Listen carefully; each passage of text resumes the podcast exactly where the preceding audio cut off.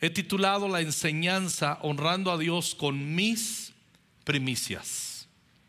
Y voy a explicar qué son las primicias y vamos a recordar también cuatro prácticas que en Conquistando Fronteras abrazamos que nos aseguran prosperar. Porque la palabra de Dios quiere que prosperemos. La prosperidad es, como dice la escritura, es ir como la luz de la aurora del amanecer que va en aumento hasta que se perfecciona. Y el apóstol Juan, en tercera de Juan, dice, amado, yo deseo que tengas salud y que seas próspero en todo, así como prospera tu alma. Pero cuando dice que seas próspero en todo, ahí manifiesta el Espíritu Santo que nos quiere prosperar también para tener suplidas nuestras necesidades y poder estar sobreabundantes para ayudar y bendecir a otros y obviamente en todo este camino ser cuidadosos en la casa de Dios y con los proyectos de la casa de Dios a la cual pertenecemos por la sangre de Cristo. Amén. Entonces hay cuatro prácticas y las vamos a recordar. Si tú no las has escuchado, las has olvidado, tómalas en tu corazón. Practicamos, de los cuales se derivan algunas otras, pero practicamos estos principios en conquistando fronteras. Honro a Dios ofreciéndole lo primero y lo mejor. Dígalo fuerte. Parecen del primer culto. Una, dos, tres. Muy bien, ojalá y que le lleguen a los del tercero en el punto dos. Una, dos, tres. No, vámonos al punto 2 de una vez. Administro conforme a los principios de la palabra de Dios. Otra vez. El número 3, por favor. Entiendo que el dinero es un buen siervo, pero un mal amo. Número 4. Practico siempre la generosidad. Entonces, estas cuatro prácticas que hemos recordado y que si tú las estás practicando, te van a abrir el cielo sí o sí. O sea, no hay de otra. Con un descaro vivirás con el cielo abierto y le vas a abrir el cielo también a tus generaciones. Ahora, nos quedamos con el punto uno y vamos a trabajar sobre el punto uno Practico honrar a Dios ofreciéndole lo primero y lo mejor. Ahí habla de diezmos, que es el primer 10% de todo aquello que Él me provee por la fuerza del trabajo que Él me da y la gracia. Honrar a Dios. Pero no podemos hablar de honrar a Dios si no recordamos y definimos qué es honrar. Honrar a Dios bíblicamente es el significado de la palabra eh, esta palabra honra se deriva del hebreo kabot, así como le escucha, kabot con K, que indica gloria. Honrar a Dios y a los padres, por ejemplo, implica, la honra implica alabar, estimarlos a través de la práctica de la obediencia, del respeto, de la admiración y la retribución. Lo vuelvo a repetir, ese, implica, la honra implica alabar o estimarlos. A los padres no los alabamos, solo a Dios, pero a los padres y a Dios sí los estimamos a través de obediencia, el respeto, la admiración y la retribución. Recordaremos la escritura que el arca del pacto estuvo detenida y estacionada en Silo o Shiloh, como dicen los hebreos, por 200 años. Norma y yo tuvimos el honor y el privilegio en nuestro último viaje a Israel de estar justamente geográficamente en donde estaba estacionada el arca. Es donde Ana oró y derramó su alma delante de Dios y le pidió a Samuel. Es donde Samuel vivió, es donde todo ese cuadro de primera de Samuel, cuando lo leemos con calma, se desarrolló. Pero hubo un evento muy importante que quiero destacar. Y este evento es que recordarán que Elí, el sacerdote, tenía dos hijos que se caracterizaban por ser tontos. ¿Cómo expresaban su tontería? Eh, no sabían honrar no sabían cómo practicar la honra. Y el resultado de la deshonra, tanto a su padre no escuchándolo, como a Dios, es que ellos, aunque eran sacerdotes, como tú y yo somos sacerdotes por la sangre de Cristo, ellos practicaban la inmoralidad sexual. Cuando venían las chicas que les gustaban, las conquistaban, se ponían en la tienda y tenían fornicación y una vida inmoral dentro de la tienda y el padre y todo Israel lo sabían, pero les valía gorro. No les importaba el temor del Señor, no temían a Dios. Otra manera en que deshonraban a Dios es que cuando traía el pueblo de Dios los sacrificios, ellos tenían como sacerdotes derecho a tomar una porción de la carne ya ofrecida primeramente a Dios. Los sacerdotes, todas las familias sacerdotales podían echar mano de una porción pero ellos lo que hacían es que agarraban la mejor parte, se quedaban lo primero y lo mejor. Hasta la gente que venía a ofrecer decía, oye, no manches, déjame ofrecer y luego pues agarra tu parte como dice la ley. Y ellos decidían, no, dámelo porque de otra manera lo voy a tomar a la fuerza. Entonces ellos deshonraban a Dios cogiendo del sacrificio lo primero y lo mejor que pertenecían a Dios. ¿Qué sucedió? Dios vio que había tanta deshonra, tanta desobediencia, tanta falta de respeto, tanta falta de admiración y no había retribución al honor de Dios, que Dios permitió, lo dice uno de los salmos, que vinieran los filisteos, secuestraran el arca y se llevaran el arca. Dice un pasaje que Dios entregó su honor en medio de manos enemigas. Dios prefirió que el arca estuviera con sus enemigos que con un pueblo que no le honraba. Eso es pesado. Eso es fuerte. Y cuando estaba y cuando salieron con el arca Ovni y Fines, o Fines como quiera llamarle, los filisteos cuando secuestraron el arca, cuando escuchó el sacerdote Elí, su papá, que habían secuestrado el arca, ¿se acuerdan lo que dijo? Se acabó esto, ya bailó. Y él ahí quedó muy mal, murió, se desnucó, pero una de las, de las esposas de esos dos desdichados, adúlteros, fornicarios, y que no respetaban a Dios, dio a luz un hijo y cuando estaba muriendo, estaba languideciendo. Y cuando estaba muriendo, él dijo, este niño se llamará Icabot, porque la gloria de Dios ha sido quitada. Icabot, Cabot es gloria, la palabra honra en hebreo. Icabot, la gloria de Dios se quitó por causa que no fue honrada. ¿Me estoy explicando? Eso es muy importante en la escritura. Por eso honrar a Dios es nuestra expresión del corazón, pero son nuestras prácticas que se desprenden de nuestras manos también. Y a veces no lo entendemos. Queremos solo honrar de Dios con aquello que no implica sacrificio y desprendernos.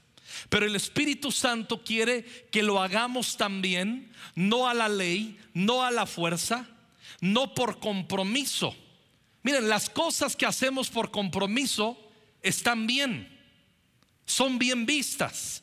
De hecho, hay virtud en ello. Pero cuando las cosas las hacemos más allá del compromiso y agregamos a ello pasión y entendimiento, es otra cosa. Es otro nivel que se convierte en adoración. Acciones a Dios y a cualquier otro, en este caso a Dios, solo por compromiso, sin pasión, sin entendimiento, no llegan a adoración. Pero el compromiso que nos lo traza y nos lo marca la palabra, cuando a ello yo pongo devoción y yo digo, wow, lo dice la palabra, me lleva a honrar a Dios, quiero honrar a Dios, eso se convierte en adoración. Eso se convierte en adoración. Es como cuando estábamos cantando ahorita, wow, qué canto, el de Cristo es mi fundamento. ¿Sí? A veces cantamos como el niño ese, Cristo es mi fundamento. Pero cuando lo cantamos con entendimiento, yo veía a algunos derramando lágrimas.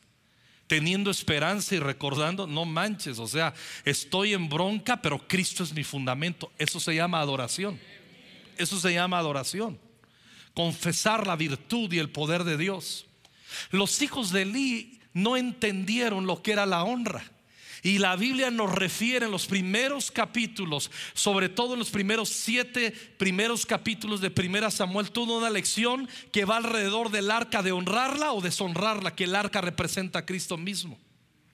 Ahora, nunca olvidemos que honrar a Dios, amados, amadas, escúchenme, es un tema del corazón entendido y voluntario. No es a la fuerza. Por eso dice el apóstol Pablo, cada uno dé como ha propuesto en su corazón. No dé con tristeza o por necesidad, porque Dios ama al alegre. ¿De dónde se deriva la alegría al dar del entendimiento voluntario y de la revelación? ¿Qué es una revelación? Una revelación no es algo que recibí. Mm, o algo místico, no. Revelación para los hijos de Dios, para los discípulos de Jesús, es que estudio doctrina, estudio lo que dice la escritura y sobre ello el Espíritu Santo me ilumina, me convence de la gloria de la doctrina que estoy estudiando y cuando tengo esa iluminación, entro a la práctica porque la iluminación me dio revelación. La revelación se fundamenta en la doctrina. Tenemos que entender esto. Porque a veces decimos, hay que recibir una revelación y si no está de acuerdo a la palabra profética más segura que es la Biblia y en nuestra norma de fe de toda una iglesia seria y cristianos y discípulos serios como tú y como yo, si no se fundamenta una revelación en la palabra de Dios es una mentira y es una tontería y una insensatez. Pero cuando recibimos a la doctrina, revelación, entonces viene el entendimiento, nuestro corazón se aviva y entro en hacerlo voluntariamente. A veces usamos un dicho aquí en México, ah, es que lo hice voluntariamente a fuerzas. Dando a entender, lo hice, pero no estaba del todo convencido. Lo hice, lo hice bien, pero... Mm, y en la adoración no hay un... Mm. En la adoración tiene que haber una pasión y un convencimiento que me da la doctrina y el soplo y la iluminación del Espíritu. Y eso hace que se desate pasión en mi corazón. Por eso damos primicias, entregamos diezmos, ayudamos al necesitado, hacemos que la obra de Dios prospere y, y todo lo que requiera nuestras finanzas lo hacemos con alegría. Lo hacemos voluntariamente, no lo hacemos a la fuerza, no lo hacemos a la y se va. No, no, no, entendemos que todo es del Señor y de lo recibido de su mano le damos. Esto funciona de esta manera. ¿Mm?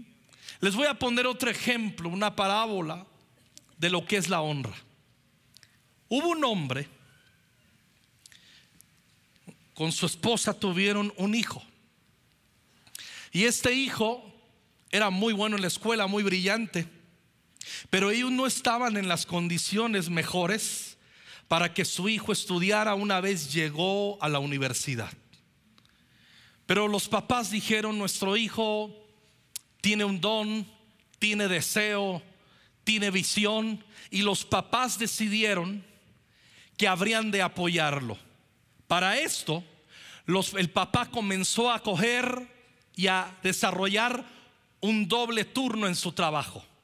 Y la mamá, viendo que no alcanzaba aún de esa manera para todos los gastos de la universidad, lo que hizo la mamá es que aparte de sus ardos y cansados quehaceres en la casa, todavía se buscó un trabajo vendiendo cosas, ya sabes, somos mexicanos buscamos la manera y ponle aquí. Y eso es lo que hacía la mamá. Y lograron con desvelos, con orgullo, con lágrimas, lograron que su hijo saliera adelante en la universidad. El día que graduó el muchacho, se sentían los papás obviamente, súper orgullosos de su hijo, pero en el corazón sentían una satisfacción de haber sido ayudadores para que su hijo triunfara. No quedó todo ahí. Todavía los papás hicieron un esfuerzo brutal y cuando vino el examen de titulación, cuando y, salió triunfante en su examen para titularse, le prepararon una sorpresa y a su hijo lo llevaron a comer a su lugar favorito y los papás dijeron, hijo, nosotros pagamos y el hijo estaba conmovido y el hijo le dio unas palabras increíbles de honra y a sus papás, muchas gracias y lo que tú quieras. El hijo consiguió un trabajo extraordinario, súper bien pagado, remunerado. Y al poco tiempo era evidente que el hijo estaba muy bendecido y con puertas abiertas y un gran trabajo. De allí que él se dio cuenta que sus papás tenían la espinita y el gusanito de comer en cierto restaurante. Sus papás habían visto en un reel en Instagram uno de esos restaurantes que cuando tú lo ves presentado y te lo recomiendan babeas. Y más en el ayuno ahorita, ¿no? Y ven eso y, sus papás lo, lo, aguardaron y su hijo sabía que, que ellos deseaban ese restaurante que no era barato y que no estaba al alcance. El tema es que su hijo, con uno de sus primeros sueldos cuantiosos y abundantes, le dijo a sus papás, vamos papá, los invito, pónganse una buena ropa, los llevó guapos a sus papás, los llevó a ese restaurante, su mamá y su padre obviamente estaban conmovidos, pidieron de comer hasta que reventaron, como quisiéramos hacerlo ahorita en el ayuno. Comieron y comieron, se saciaron, pidieron postres, pidieron café, todo. Y una vez que dijeron, les decía a sus hijos, coman más, ¿qué más quieren, papá? No, hijo, está bien, gracias. Y hablaron y volvieron a hacer memoria de cómo Dios los había llevado hasta ahí. Y a la hora que viene el camarero, entrega la cuenta. Y cuando entrega la cuenta, la ve el hijo y le dice, papá, ¿puedes pagar, por favor?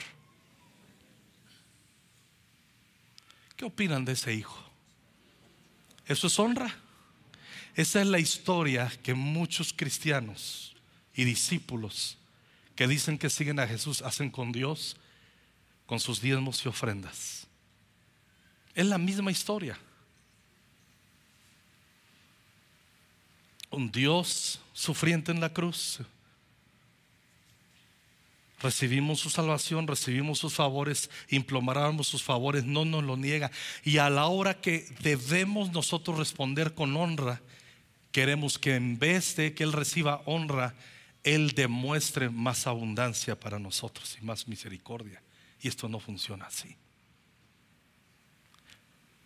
Hola, ¿puede respirar? Las primicias, los diezmos, las ofrendas, no son una práctica de la ley aunque se practicaba en la ley, son prácticas de principios. Escuche lo que voy a decir, porque hay muchos que se confunden, porque quieren, porque no leen la Biblia y profesando ser sabios se hacen necios. Es muy sencillo saber que hay muchos asuntos de la ley de Moisés que siguen vigentes no como ley, sino como principios. Así de sencillo. Lo que no va a funcionar nunca la ley es para nuestra salvación eterna. De hecho, la ley fue dada para demostración que nosotros no nos podemos salvar guardando una ley perfecta. La ley es perfecta que exhibe nuestras imperfecciones y entonces Cristo viene, nuestro sustituto perfecto, y Él murió en la cruz por nosotros. Y, si creemos en esa sustitución, tenemos vida eterna. Ese es el Evangelio, amigo, amiga, que vienes por primera vez.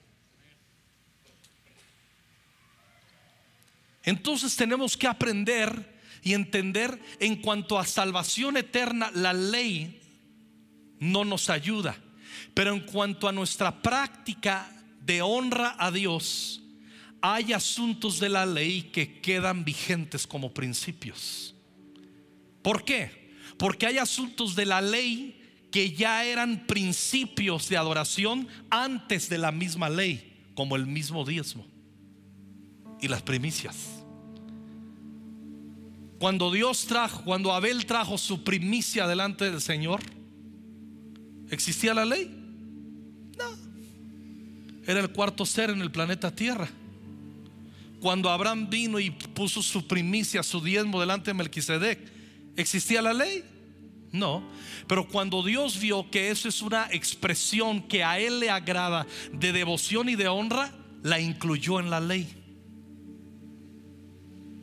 Y ahora bajo la gracia, esos asuntos que estaban en la ley no se practican como ley, sino como principios de honra.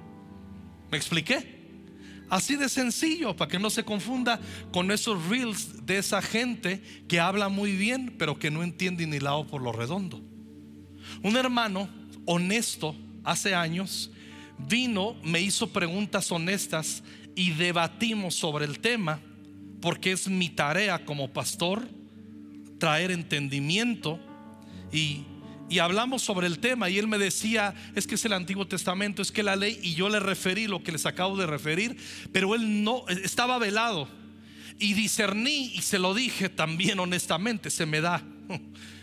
Le dije, creo que tú estás buscando cómo, sí, cómo evadir y cómo alimentar tu codicia y limitar tu honra a Dios. No, ¿cómo crees? Le digo, bueno, esa es la impresión que tengo. Analízalo en tu corazón. Pero le dije, vamos a hacer algo, voy a hacer una excepción contigo. Está bien, no diezmes. Vámonos al Nuevo Testamento y yo sabía que él tenía más que un carro. Le dije, vamos estilo Nuevo Testamento. Si tienes dos carros, vende uno y trae la ofrenda y la repartimos entre los pobres de la iglesia. Yo sabía que tenía más de una casa. Por lo menos tenía una casa y sé que acababa de comprar un terreno. Le digo, ¿por qué no vendes el terreno y traes el terreno, el precio del terreno, lo que ganes, y lo repartimos entre los pobres? o las necesidades de las sedes o misiones. Y dice, no, pues mejor diezmo. Le dije, pues te lo estoy diciendo desde el principio.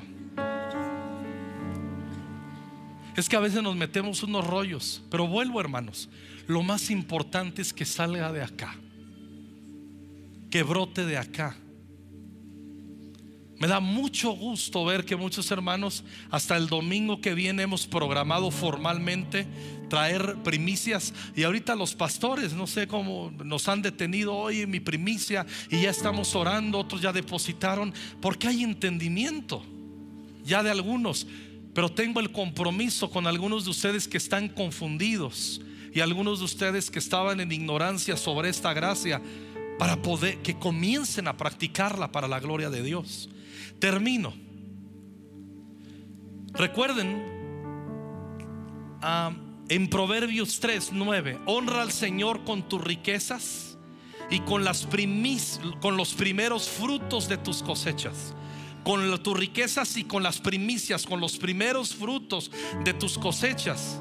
Ahora, pues no somos nosotros labradores, pero sí tenemos un trabajo que tenemos una remuneración quincenal o como usted quiera, como te hable el Espíritu Santo de acuerdo a la medida de tu fe, los primeros frutos de las cosechas. Dice, así cuando tú honras a Dios con tus riquezas y con tus primicias, tus graneros se llenarán a reventar. ¿Cuántos queremos esa bendición? Yo quiero esa bendición. Bueno, nada más algunos. Y tus bodegas rebosarán de vino nuevo. ¿Cuántos queremos esta bendición? La podemos tener. Es una promesa y Dios dice, honrame con tus primeros frutos. Una promesa de Dios afirma nuestro corazón, nos emociona y quebranta nuestra incertidumbre. Hace rato cantábamos, Cristo es mi fundamento y quien venía en problema al confesar y recordar esto, se quebranta la incertidumbre. Las promesas de Dios en nuestro corazón nos emocionan, nos traen esperanza y confianza. Pero lo que provoca una promesa, las promesas vienen del cielo a la manifestación de nosotros en la tierra. Pero una primicia, un diezmo y una honra es la respuesta profunda de un corazón entendido y voluntario hacia el cielo. Pero Él me promete y me emociona y me cumple y me libera del cielo a la tierra. ¿Cómo respondo yo? Honrando. ¿Cómo honro? Pues de acuerdo a como Él dice que Él se siente cómodo, honrado. No de acuerdo como yo decido o no de acuerdo como yo pienso que es. Ya está la Biblia, ya está la guía, la santa palabra de Dios.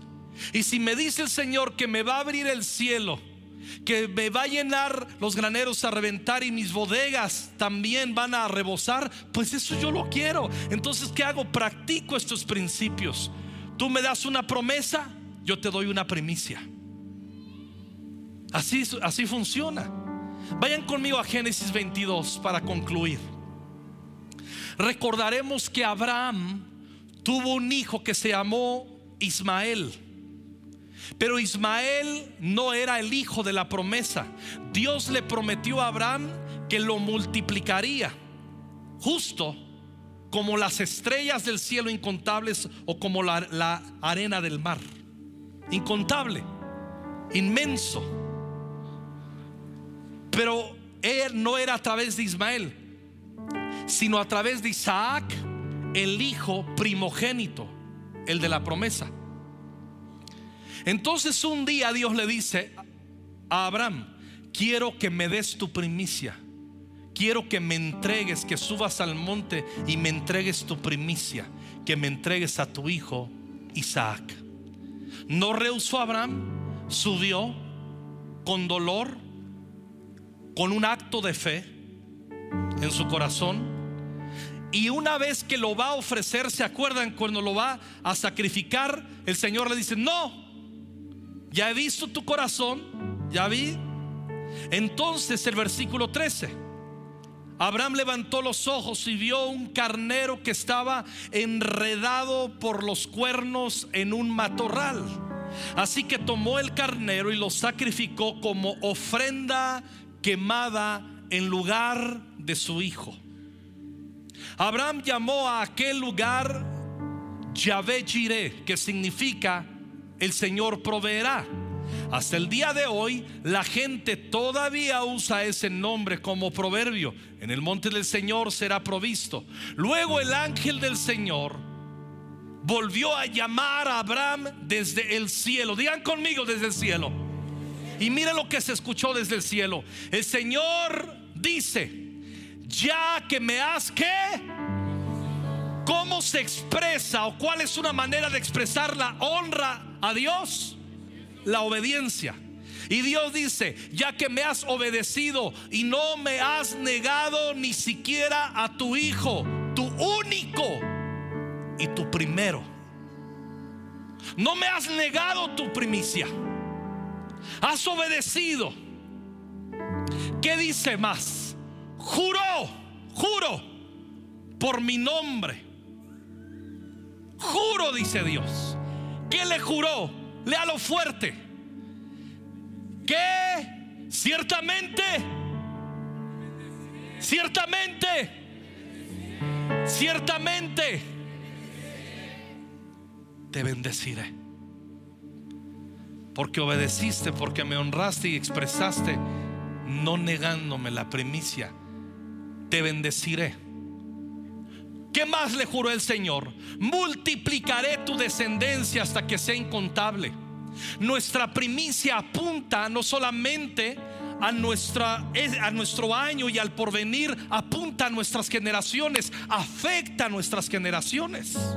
Eso es lo que el poder que tiene la honra expresada en una primicia. Dice, aquí multiplicaré tu descendencia hasta que sea incontable como las estrellas del cielo le ratifica y la arena a la orilla del mar. Y otra, otro juramento.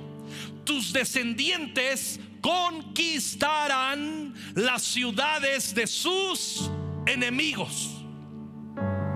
Porque no me porque obedeciste y no me negaste la primicia en Isaac, le voy a dar autoridad a tus hijos sobre sus enemigos ya sea que esos enemigos también, algo tenía Abraham, había un ADN en Abraham que sabía recuperar lo que le robaban o lo que le quitaban. Entonces cuando nosotros también damos una primicia, tenemos que entender, entender que nosotros sentenciamos a nuestros hijos a la autoridad sobre las obras del diablo. Tendrán que hacer lo propio ellos, tendrán que vivir en rectitud como nos han visto a nosotros.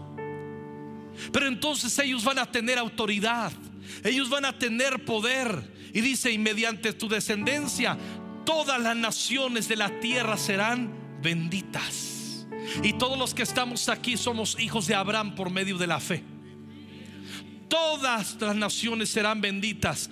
Todo eso porque me has honrado, porque me has obedecido. Oh, no es un juego la primicia. No es un chantaje la primicia. No, no, no, no se equivoque.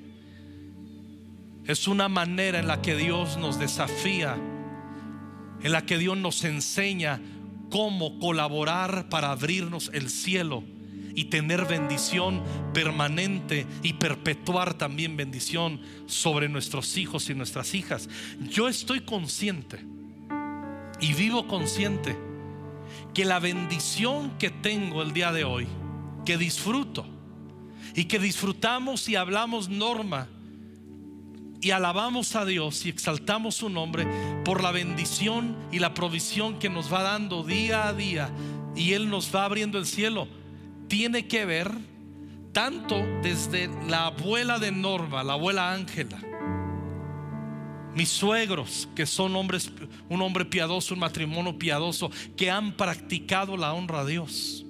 Y del lado mío también mi abuelo Alejandro mi mamá, mi padre no era cristiano, ese no sabía de honrar a Dios. Ese, ese, es el que nos cerró el cielo. Una vez murió, se nos abrió el cielo. Es la verdad. Él cuando dijo, primero muerto que tener un hijo pastor, cuando mi hermano le dijo que quería ser pastor y ir al instituto bíblico, y al año se murió. La vida y la muerte están en el poder de la lengua. Y mi mamá nos enseñó a honrar a Dios como una mujer viuda, una mujer con propósito, una mujer piadosa. Y por causa de nuestras generaciones, Dios nos ha bendecido. No sé si tenían la revelación, tanto la abuela y los, los padres de Norma sí, pero mi abuelo no tenía a lo mejor esa revelación abierta y clara. Mi mamá, les quiero decir que ella, ella ella solamente tenía la revelación de honrar a Dios y las consecuencias ni le importaban. Pero le sucedían. Porque Dios es así. Oh hermanos, conquistando fronteras, muchos de ustedes no han tenido la santa y bendita experiencia de ser descaradamente dadores eso se llama ser liberales. La liberalidad es dar a manos abiertas, con descaro santo. Y muchos de ustedes, el año pasado en las oportunidades que tuvimos de dar ofrendas especiales para el avance de la honra, muchos de ustedes lo hicieron. ¿Se acuerdan lo de Texcoco? Que ahí andamos trabados, pero traemos más o menos buenas noticias. Y también de acá tenemos excelentes noticias. Ahí vamos, ahí vamos no está en nosotros, son asuntos legales. Pero me perdí por darles la buena nueva.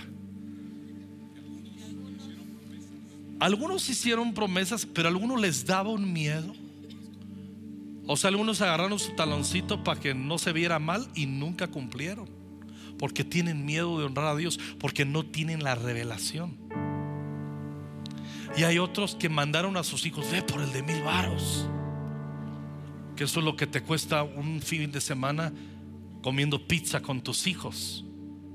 Y no suben el nivel de honra a Dios porque tienen miedo, porque todavía piensan que Dios es alguien que les quita y que Dios está diseñado solo para dar, pero no para pedir. Y todo es de Dios. Y en el momento tú lo que tienes, lo que tengo, nos lo puede pedir y no tendríamos que negárselo como Abraham. Así de fácil. No tengas miedo de honrar a Dios. Sé fiel a Dios durante todo este año. La Biblia dice, traigan los diezmos, pruébenme, si nos abriré las ventanas de los cielos y derramaré bendición sobre vosotros hasta que sobreabunde. Escucha bien, prueben a Dios. Prueba Dios. Lo he probado. Nunca, como dice el hermano Wayne Myers, nadie le gana a Dios en generosidad. Nadie le ganaremos a Dios en generosidad. Ábrete el cielo. Pero hazlo desde acá, mira. Damos nuestras primicias la próxima semana de lo profundo de nuestro corazón. No el chin, pues ya que soy líder, me van a preguntar si di la primicia y eso. Ni te vamos a preguntar, es rollo tuyo. ¿Sí me explico? Es algo íntimo tuyo con Dios. Que al paso del tiempo se refleja la bendición, la prosperidad, o si te ha cerrado el cielo. Y ahí, Señor, ¿por qué? O sea, si fuera yo un ángel, yo le diría, yo hago la chamba de decirle a todos, no manches. Pues no lo soy, pero soy pastor, ¿no? No manches. ¿Cómo que por qué? ¿Le has honrado? Dios honra a quien le honra.